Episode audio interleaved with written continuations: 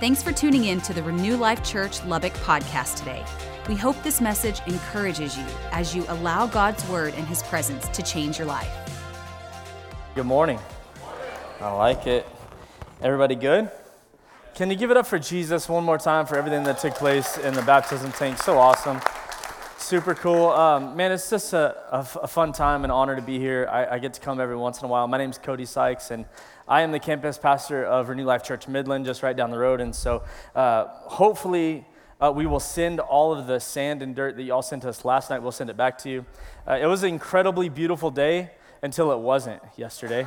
And so uh, I was doing a wedding, and thankfully, it was an indoor wedding, or uh, we might have just decided to just go be with Jesus instead. So, uh, no, it's, uh, it's such a fun time to get to come and, and share. And I'm just really excited about what God's doing. Uh, God is moving and shaking a lot of things in Midland, and I know He's doing the same thing here. And so I, I love watching uh, baptism and, and just people's lives getting transformed and uh, just this outward declaration uh, to the world of what Jesus has actually done in the heart. It's, it's such a, a pretty thing. And we actually baptized um, last week uh, 65 people in Midland. It was absolutely insane. And so uh, God is just moving and shaking in so many incredible ways. And so uh, it's, it's a powerful thing. So we're going to go ahead and uh, pray, and then we're going to dive into uh, what I'm going to talk about this morning.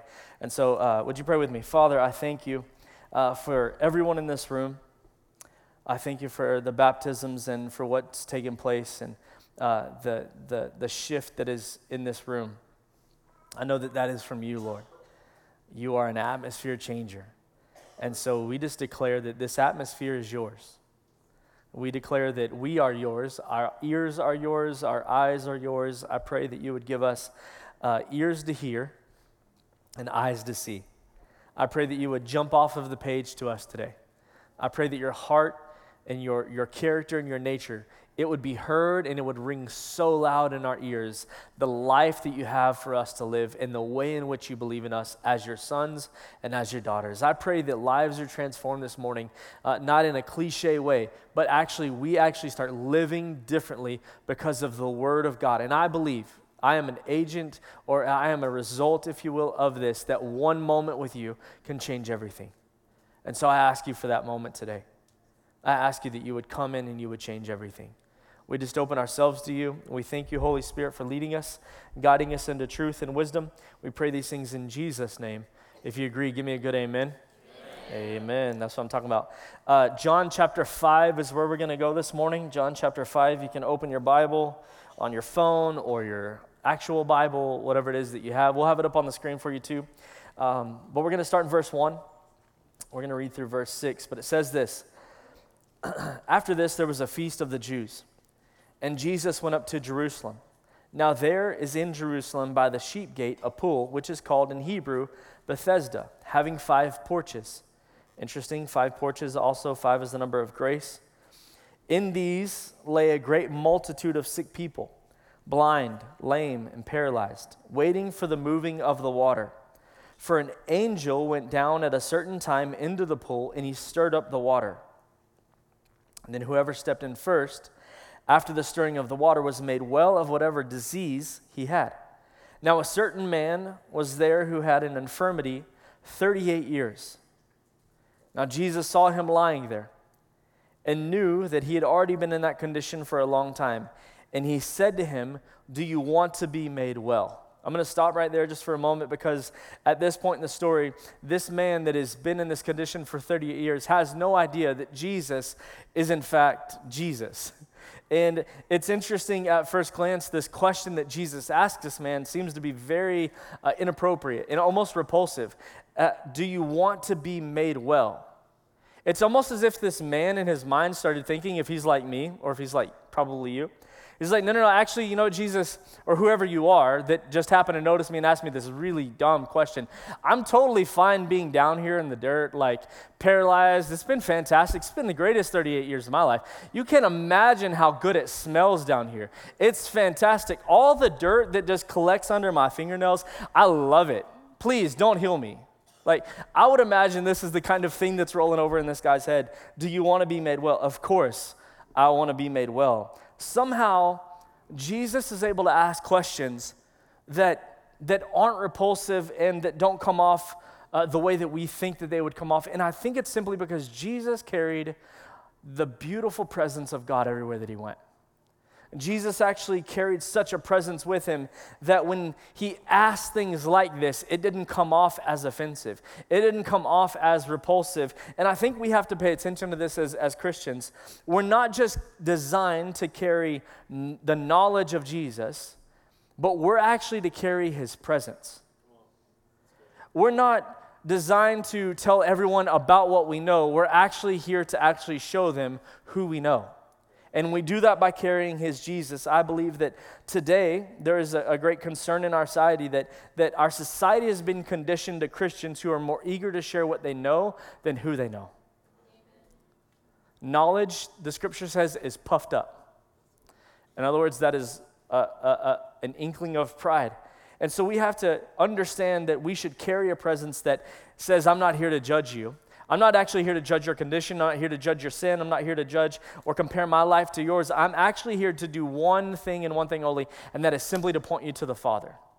That is what our presence should always be like. That is what our motive should be. I think about the woman even caught in adultery in John chapter 8, you can read about her, but even Jesus' position in that whole story. If you remember, they caught this one adultery, they, they, they, they bring her, they throw her into the midst of Jesus. It says that Jesus is actually teaching to a crowd. And all of a sudden, the, the scribes and Pharisees, religious people of the day, they throw this woman, they say, We caught this woman in the very act. Imagine the shame that instantly is slapped upon this woman. From adultery to in the middle of Jesus and a bunch of people. Jesus, it says that he stoops down in the dirt. So even his position is this one that is lowly. Even his position is this one of humility. Humility hosts the presence of God, and pride hosts our presence. I would much rather host his presence than my presence. And for your sake, I hope that I'm hosting his and not mine, right? And so Jesus even had this incredible ability to always lead with humility. And so I believe that even as he asks this question, this man is met with compassion instead of being offended. I love this about Jesus. In John chapter 5, verse 7, the sick man answered him. Sir, I have no one to put me into the, into the pool when the water is stirred up, but while I am coming, another steps down before me.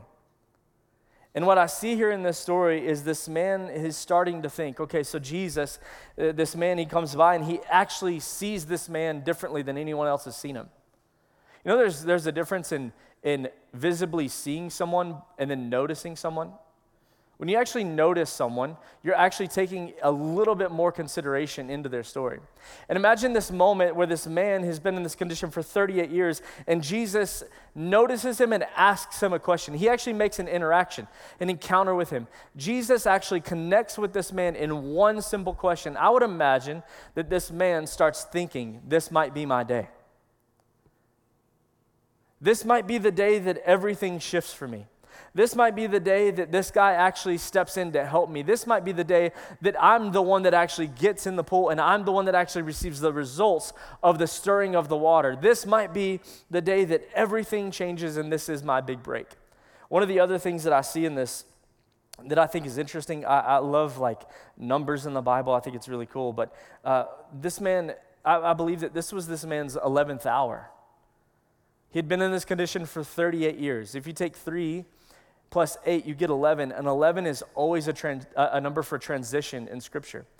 And so Jesus actually steps into this man's moment of life in a transitional moment so that everything is about to be made brand spanking new. I love how Jesus does things.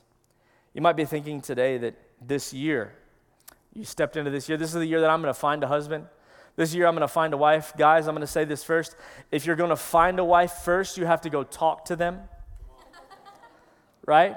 That's a key portion. But make sure that you have a job before you go talk to them. Am I preaching to anybody? Ain't nobody fixing to raise their hand. No, but we have this thought like maybe this is my, my week for promotion, that, that one that was promised to me months ago. Maybe this is going to be the week that I step into it. Maybe this is the, this is the week or the, this is the year that I'll be healed of that symptom maybe this is the day or this is the timing where this is my 11th hour too, and Jesus is about to do something in my life. My answer to you, if you're having that thought, would be this Jesus said to this man, Rise, take up your bed, and walk. And immediately the man was made well, took up his bed, and he walked. In other words, his answer to this man and his answer to you is, is yes. I know that for some of that's, us, that's really hard to believe. You mean that in all of the mess that I've made, and Jesus' answer to me is yes. Yes, that's the answer. See, because this life that we live unto Jesus is defined by his blood, that is the new covenant, and not what we can do, but what his, his works on the cross did for us and our belief in that. And because of that, the answer is actually yes. In Acts chapter 10, verse 34, it says this Jesus is no respecter of persons. In Hebrews chapter 13, verse 8, it says Jesus is the same yesterday, today, and forever. In Revelations 19, verse 10, it says, It tells me that the testimony of Jesus is the spirit of prophecy, meaning that when I read or when I hear a story of Jesus breaking through for someone else, I should believe that that is prophesying to my story that Jesus, in fact, can, wants to, and will do it for me as well. His answer to you today is yes. Rise up, take your bed, and walk. Amen? I love this about Jesus. Let's keep reading. I, think one of the most significant things in this storyline is, is, is found in what we keep reading here. It says this in verse 9, and that day was the Sabbath. Jesus always caused a ruckus on the Sabbath. The Jews therefore said to him, uh, who was cured, It is the Sabbath. It is not lawful for you to carry your bed. So, this is where the story takes an interesting, crazy turn to me. This guy's been in this condition, as we know, for 38 years. More than likely, this is the majority of his entire life, or his adult life at least. He's just been miraculously healed.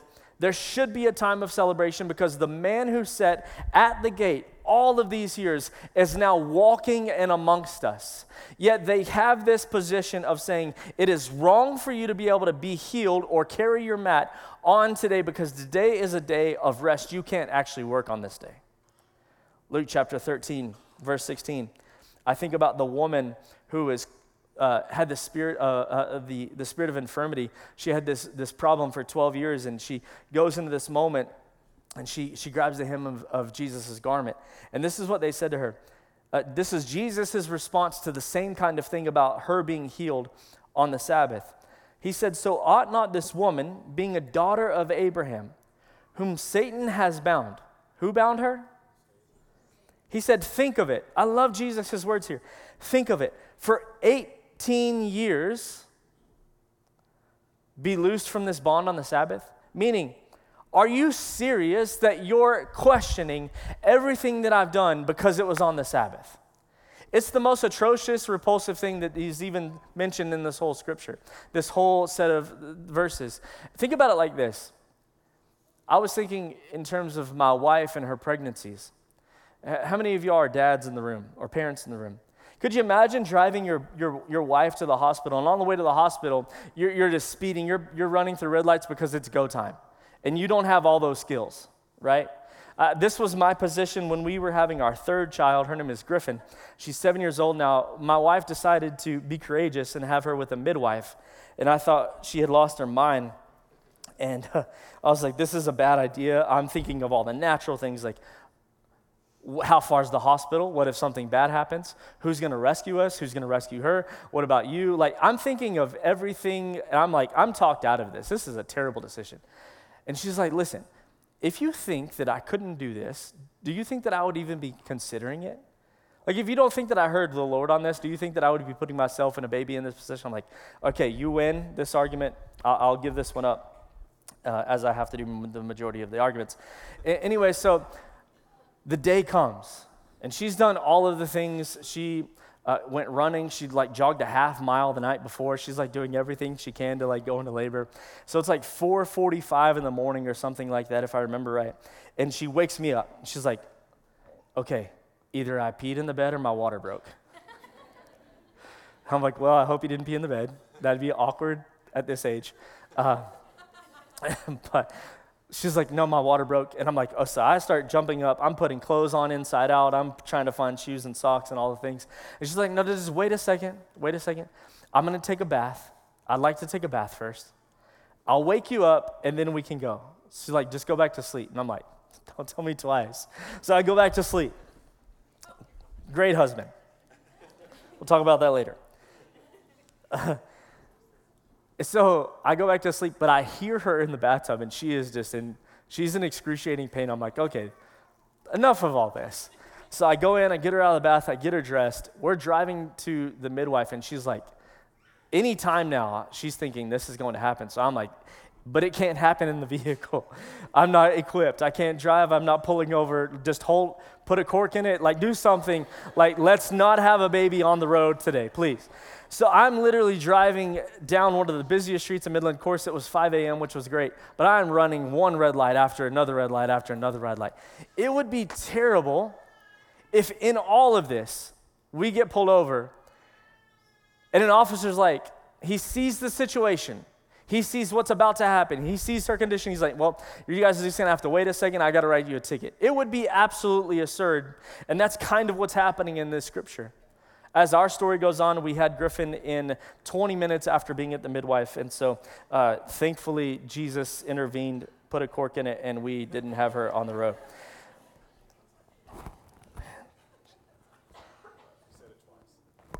I did say that twice, but y'all know what I'm talking about. Like, because y'all would be saying the same thing. It was, it, was, it was sweat on the brow for sure. It would be absolutely insane, and that's where we find ourselves in this set of scripture. In verse 11, as we continue to read, he answered them. This is the paralytic man. He answered them. He who made me well said to me, Take up your bed and walk. Then they asked him, Who is this man who said to you, Take up your bed and walk? But the one who was healed did not know it who it was, for Jesus had withdrawn, a multitude being in that place. Afterward, Jesus found him in the temple and said to him, See, you have been made well. So Jesus finds the man. You have been made well. Sin no more, lest a worse thing come upon you. The man departed and told the Jews that it was Jesus that made him well in this moment. One of the coolest things about this whole story, I can't help but read it and think about this, but what, is, what was wrong with these people? What was it about them that they, they see the life restored in a man, yet they desire to uphold the law in this moment. It seemed like something was out of place here. And I propose to you that many of us are in this same position. Uh, there wasn't a reason for them to give up on the law in the midst of celebration. And I believe that this is something that we fall into often. We've made a big deal out of what is right and wrong, and we've minimized the miracle of restoration that came through us through Jesus on the cross. We, we get so in our heads about what I'm doing right versus what I'm doing wrong. And when I'm doing right, I'm worthy of the restoration. When I'm doing wrong, I'm not worthy of the restoration. And this is the tension that we live in law versus grace, my deeds versus his deed my belief in me and my belief in him. This is where we all fall into this trap. The title of the message today is What is the Big Deal? What is the big deal? Is it your sin that is the big deal? Because to them, the big deal was that you can't do work on the Sabbath. That's the law. It's right or it's wrong. It's black or it's white. Is the big deal your weakness? Is it this constant place of weakness that you fall back into? Do you feel like you're weak minded and that is the, the biggest deal in your life? Is it your failure? Is it your mistakes? Is it your constant disobedience? Is it an affair? Is it poor money management? Is it your, your failure as a parent? What is your big deal? These men in this scripture, they had a big deal and they were offended and they couldn't step into celebration because of the big deal. I wonder how often the big deal is keeping you from celebrating the restoration that Jesus gave you on the cross. Is Jesus your big deal, or is your failure your big deal? Would you dare to believe this morning that there is something bigger than your sin?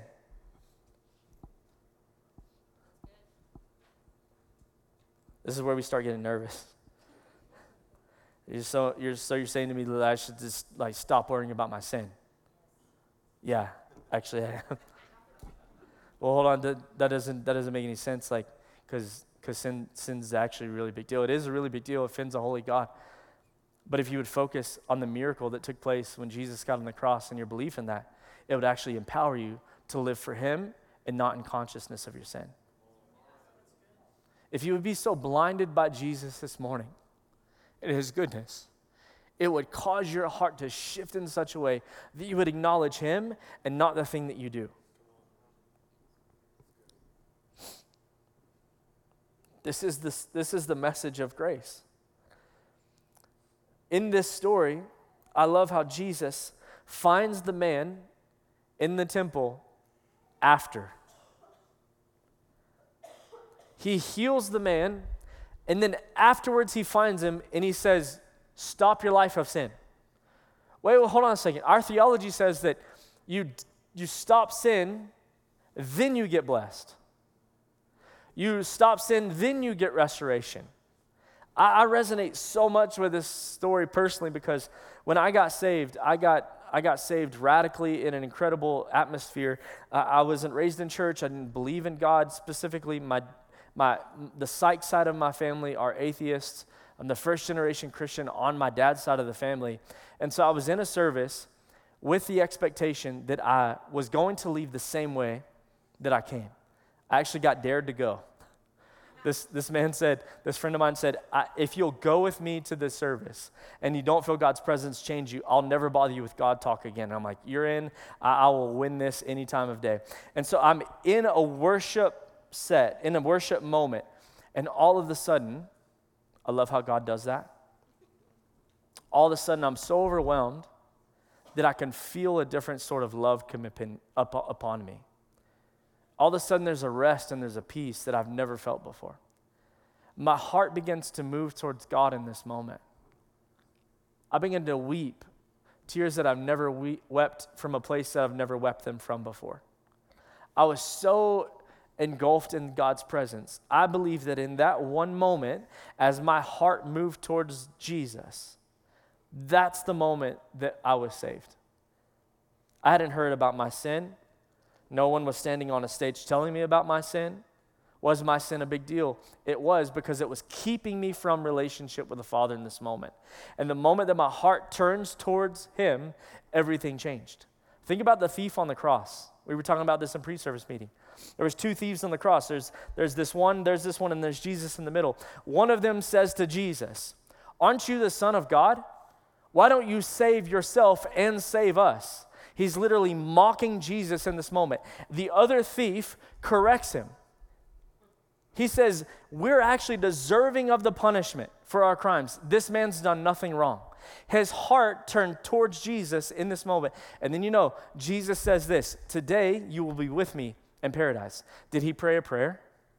Did he get baptized? Did Jesus talk to him about his sin? Did Jesus preach a message about this man's sin on the cross? No, no, no. The man's heart literally just shifted towards Jesus.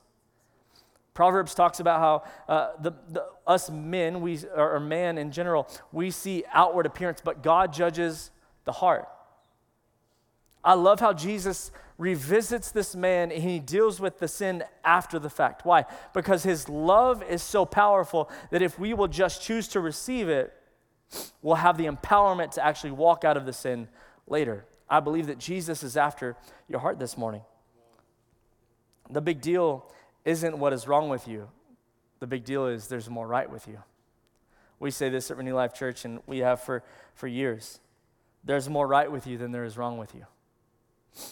I would encourage you in the morning when you wake up to literally tell yourself, there's more right with me today than there is wrong with me when you're driving and you cut that person off? Because we do that too, right?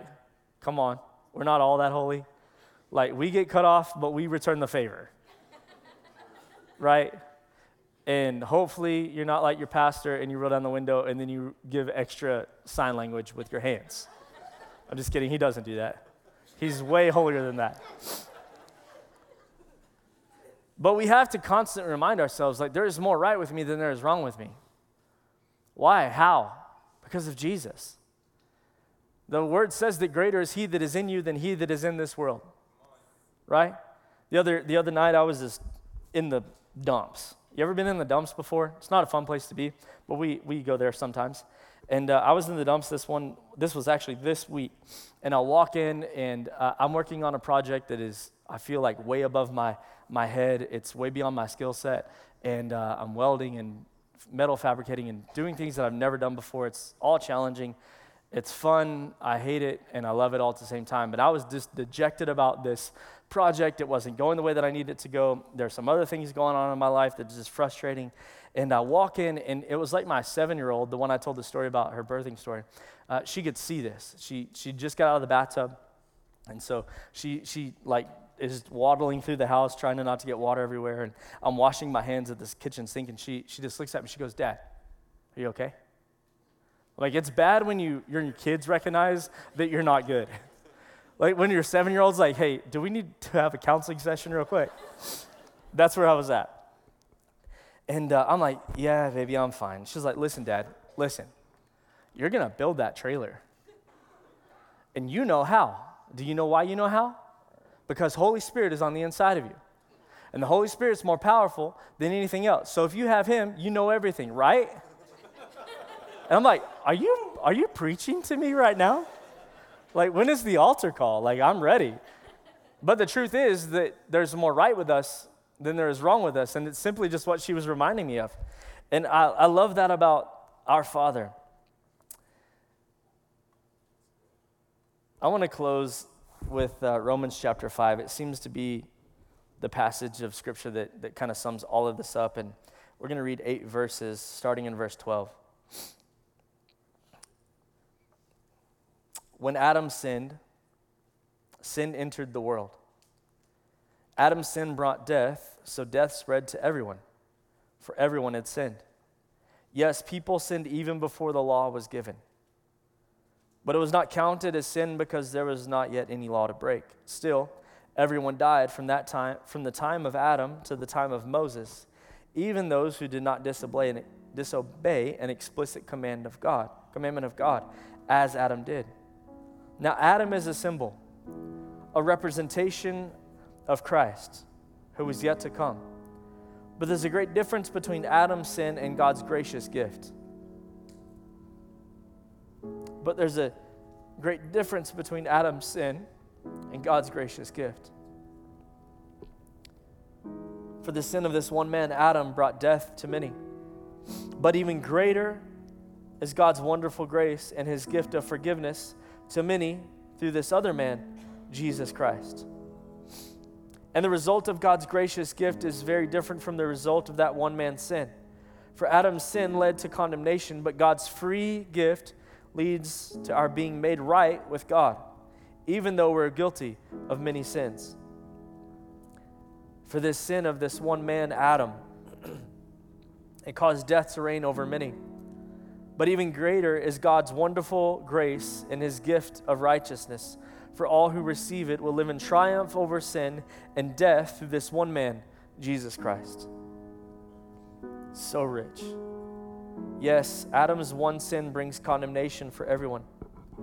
But Christ's one act of righteousness brings a right relationship with God and new life to everyone. Because one person disobeyed God, many became sinners. But because of one man, because of one other person obeyed God, many will be made righteous. For God's law was given so that all people could see how sinful they were.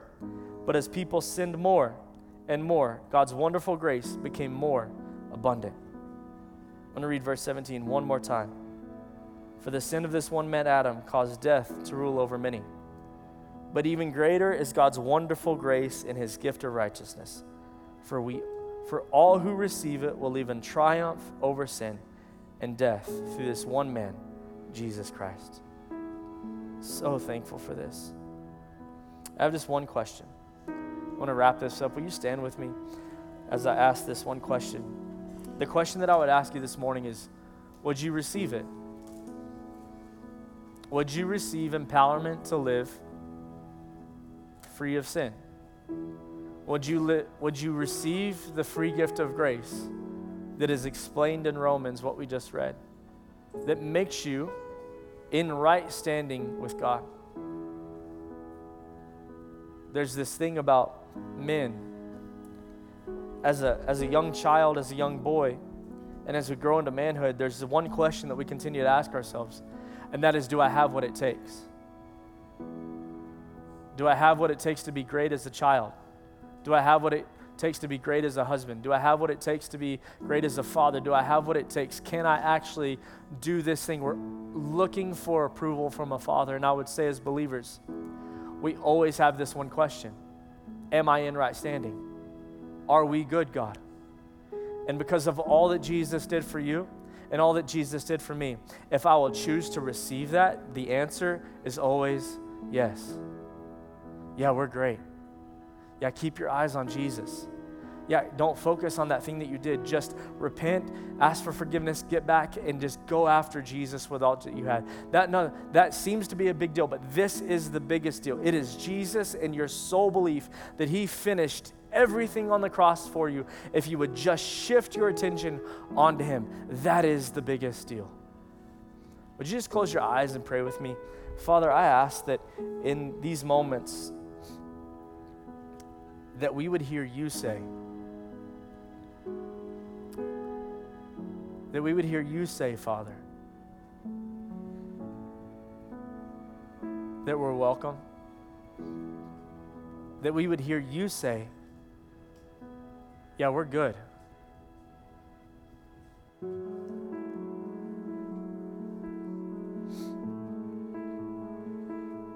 That we would hear you say, Welcome home.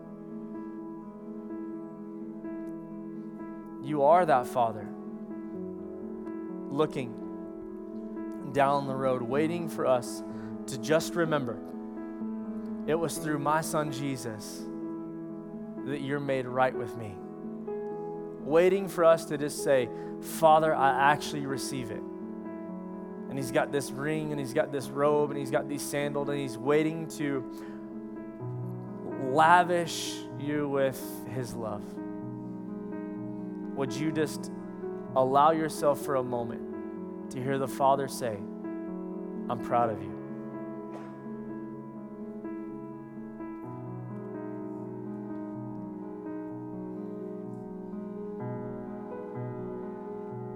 take up your mat and walk. Yeah, my answer to you is the same as it was to this man yes. I don't know what you need today. Don't know what your shame is. Don't know what your guilts are or your anxieties are. But if you'll present them to God as you were instructed, even in ministry time with Keith, his answer is yes. And Scripture proves that over and over and over again. And what he does for one, he does for another because he's not a respecter of persons. Thanks again for listening today. If you'd like to join us in person for church, Renew Life meets every Sunday morning at the YWCA at 6501 University Avenue in Lubbock, Texas. For more information on our ministry, check out renewlifechurch.com or find us on social media. We hope to see you soon.